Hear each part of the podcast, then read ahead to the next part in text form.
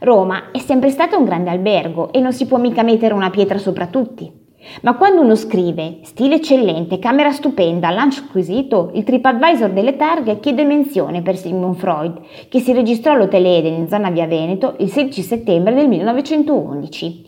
Era un abitué della città, ma che fatica a venire qui la prima volta. Sognava Roma da sempre, ma quel sogno non riusciva a interpretarlo. Se non avesse retto la realtà, l'impatto infatti fu una botta, perché di Roma ne trovò ben tre. La prima, antica, lo travolse tutta, con il suo peso di rovine e miti. Con la seconda, quella vaticana, invece, male male. Era scienziato di famiglia ebraica, insomma, blocco.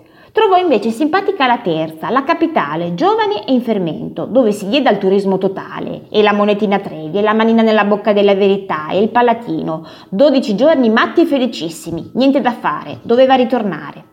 Furono sette in tutto i viaggi a Roma. Adorava Villa Borghese, una Schönbrunn degna di un Prater, il cinema aperto di Piazza Colonna, dove scorrevano pubblicità del nuovo secolo, il teatro Quirino, dove si poteva fumare in corridoio.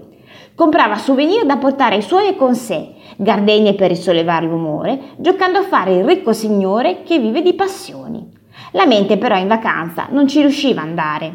Quasi ogni giorno Freud raggiungeva il Mosè di Michelangelo a San Pietro in Vincoli e lo fissava senza riuscire a leggere nello sguardo.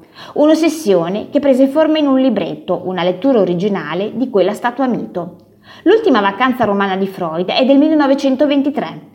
Durante il viaggio di andata ebbe un'emorragia, poi dolori insopportabili alla mandibola, i sintomi di un cancro alla bocca che lo ucciderà anni dopo.